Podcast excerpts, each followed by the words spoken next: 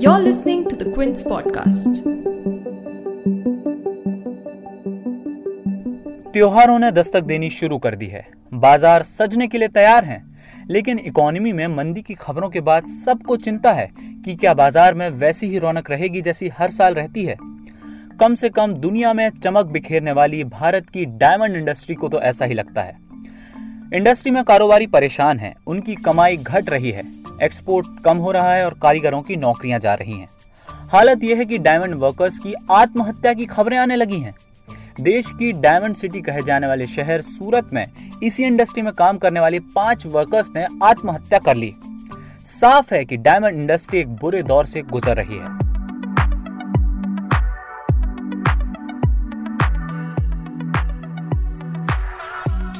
आप सुन रहे हैं द बिग स्टोरी पॉडकास्ट और मैं हूँ आपका होस्ट वैभव पल्लनीटकर।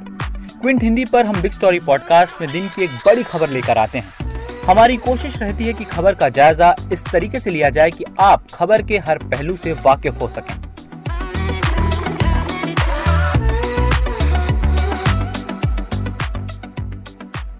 आज बिग स्टोरी में हम बात करेंगे गुजरात की डायमंड इंडस्ट्री क्राइसिस के बारे में। आगे बढ़ने से पहले आपको एक और बात बता दें कि बिग स्टोरी हिंदी, आप क्विंट हिंदी की वेबसाइट पर तो सुन ही सकते हैं। उसके अलावा गूगल और एप्पल पॉडकास्ट स्पॉटिफाई और जियो सावन पर भी सब्सक्राइब कर सकते हैं। पॉडकास्ट में लौटते हैं आज के टॉपिक पर।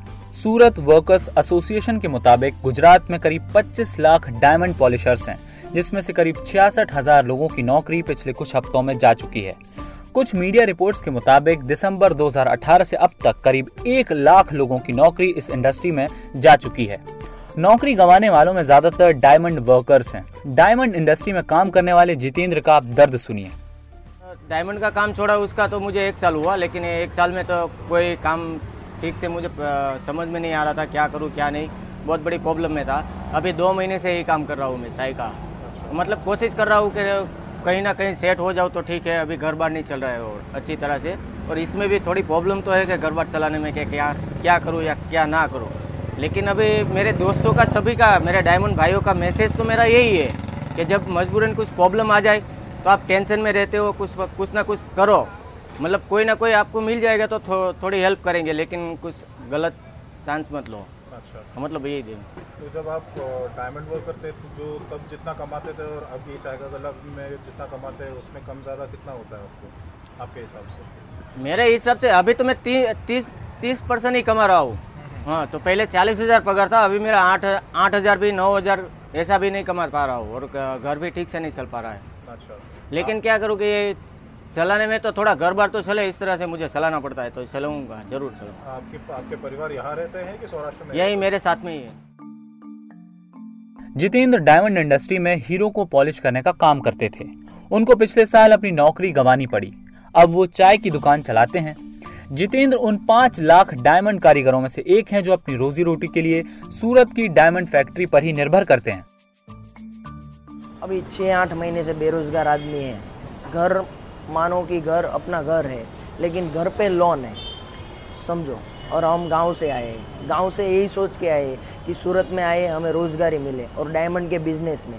तो आजकल इतना माहौल इतना ख़राब हो गया है। हम ऐसा नहीं बोल रहे कि सब ये लोग मालिक लोग एक बिल्डर यानी मेरे कहने का मतलब है, ये जो कंपनी वाले हैं, उन लोगों का गलती ऐसा नहीं बोल रहे। ऊपर से माहौल ही इतना ख़राब है कि हर वर्कर आज परेशान है। सब के सब सबको बेरोजगारी है तो सब घर कैसे चला दें फिर आदमी क्या करेगा? किराया लेगा, उसके ऊपर कर्जा होगा, उसके ऊपर कर्जा होगा, फिर आदमी के ऊपर कर्जा होगा तो फिर उसको क्या करना पड़ेगा? वो यहाँ से गाँव चला जाएगा, ये हीरा का धंधा छोड़ देगा।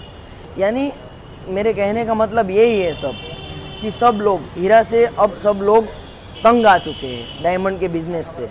तो सब वर्कर को परिस्थिति इतनी ख़राब है ना, कि सबसे उनके खाने पीने का सब मेरे घर की ही बात कर रहा हूँ ना तो मैं अभी छः सात महीने से, ये तो मेरा भाई है कि उसका पगार आ रहा है, फिर भी हमको घर का हफ़्ता भरने के लिए अभी मैं बाहर से पैसे ला रहा हूँ।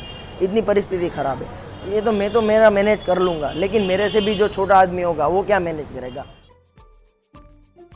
ये थे हार्दिक। हार्दिक पिछले आठ महीने से बेरोजगार हैं। सूरत को डायमंड कैपिटल कहे जाने के पीछे खास वजह है। वो हम आपको थोड़ी देर में बताएँगे। लेकिन पहले इंडिया की डायमंड इंडस्ट्री पर एक नज़र डालते पूरी दुनिया का 90 परसेंट डायमंड गुजरात से ही होकर जाता है और डायमंड मार्केट में गुजरात की इस धमक के पीछे है डायमंड सिटी सूरत। जी हाँ आपने बिल्कुल ठीक सुना। भारत ही नहीं, दुनिया के 90 परसेंट डायमंड गुजरात से होकर गुजरते हैं। इसलिए सवाल उठता है कि सैकड़ों करोड़ की इस इंडस्ट्री पर संकट के काले बादल क्यों मंडरा रहे हैं? ये हमने समझने की कोशिश की जेम्स और ज्वेलर एक्सपोर्ट प्रमोशन काउंसिल के प्रेसिडेंट जितेंद्र नवाड़िया से। जो भी माल यहाँ पॉलिश हो रहा है, हम 95 परसेंट एक्सपोर्ट करते हैं। इसमें से 42 परसेंट चाइना के अंदर हमारा कंजप्शन है पॉलिश डायमंड का। और वो लोग वैल्यू एडिशन करके डायमंड ज्वेलरी मैन्युफैक्चरिंग करके पूरे विश्व के अंदर एक्सपोर्ट करते हैं। इसमें से सबसे बड़ी हिस्सेदारी एक्सपोर्ट की अमेरिका का मार्केट है। लेकिन जिस हिसाब से ट्रंप और चाइना के बीच, अमेरिका और चाइना के बीच जो ट्रेड वॉर चल रहा है, उसकी वजह से चाइना की करेंसी में गिरावट आई है। कम से कम 22 से 25 परसेंट यान गिरा हुआ है। प्रोडक्शन और कॉस्ट इन लोगों की बढ़ गई है। जी हाँ अमेरिका और चीन के ट्रेड वॉर में इंडिया बुरी तरीके से पिसा है। अमेरिका और चीन दोनों ही देश भारत से जमकर डायमंड इंपोर्ट करते हैं। इन दो बड़े देशों में एक्सपोर्ट पर असर पड़ने से 3,500 से ज़्यादा स्मॉल मीडियम और लार्ज डायमंड फैक्ट्रियों के रेवेन्यू और इनकम पर असर पड़ता है। इसके अलावा दुनिया का एक बड़ा ज्वेलरी मार्केट हांगकांग है। वहाँ माहौल अस्त व्यस्त है। वहाँ के लोग चीनी सरकार के खिलाफ प्रदर्शन कर रहे हैं। इसने भी डायमंड कारोबार पर खासा असर डाला है। वैसे जॉब जाने की केमिस्ट्री समझना कठिन नहीं है। जब एक्सपोर्ट में गिरावट आती है तो कमाई कम होती है। और जब कमाई कम होती है तो फैक्ट्री के मालिक वर्क फोर्स कम करते हैं। और इससे प्रोडक्शन कम हो जाता है। रफ डायमंड की कीमतों में बढ़ोतरी इस इंडस्ट्री के संकट में आने की एक बड़ी वजह है। एक तरफ़ तो पॉलिश यानी तैयार डायमंड की कीमतें कम हो रही हैं तो दूसरी तरफ़ रॉ डायमंड महँगा होता जा रहा है। ऐसे में ये इंडस्ट्री के लिए दोहरी मार है। ऐसा होगा तो हीरा तराशने के धंधे में मंदी तो आएगी ही। कारोबारियों का मुनाफा सिकुड़ रहा है। यही नहीं डायमंड ट्रेडर्स ये भी बताते हैं कि वो कारीगरों को जो जीएसटी पे करते हैं इसकी कटौती वो अपने फाइनल टैक्स में नहीं कर सकते। ये स्थिति को और भी खराब कर रहा है।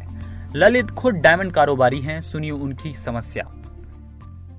जीएस का इनपुट क्रेडिट का एक इश्यू है कि जो मैन्युफैक्चरिंग लेबर में लेबर में हमको पाँच टका लग रहा है, वो इनपुट हंड्रेड परसेंट क्रेडिट हमको मिलती नहीं है। इसलिए हम जमा रहते हैं डायमंड इंडस्ट्री का से डेढ़ सौ से बसौ करोड़ रुपया इंडस्ट्री का जमा है सरकार के पास।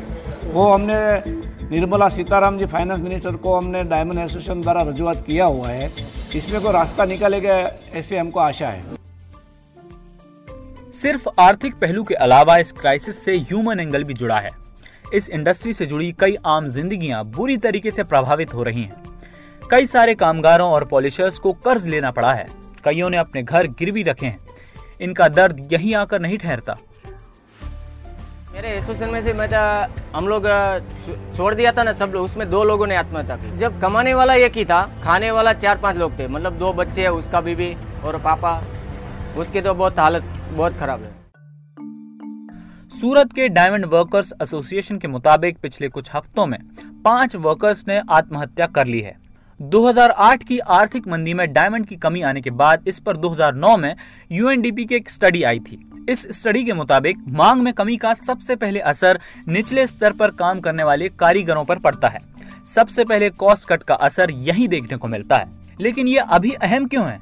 वो इसलिए कि इंडस्ट्री के कुछ लोगों को लगता है कि फिर से 2008 जैसी मंदी आ सकती है। लेकिन क्या आने वाले महीनों में हालातों में कोई सुधार आएगा? वैसे ऐसा लगता तो नहीं। फैक्ट्रियों के मालिक बताते हैं कि हर साल क्रिसमस के त्योहार के चलते जुलाई अगस्त के महीने में इंटरनेशनल मार्केट से अच्छी डिमांड देखने को मिलती है, लेकिन इस साल कोई खासी डिमांड नहीं है। इंडस्ट्री को अब तक कोई विकल्प नज़र नहीं आ रहा। लेकिन हीरा कारोबारियों को अब भी उम्मीद है कि सूरत के डायमंड कारोबार में चमक फिर से लौटेगी। आज के बिग स्टोरी पॉडकास्ट में फ़िलहाल इतना ही।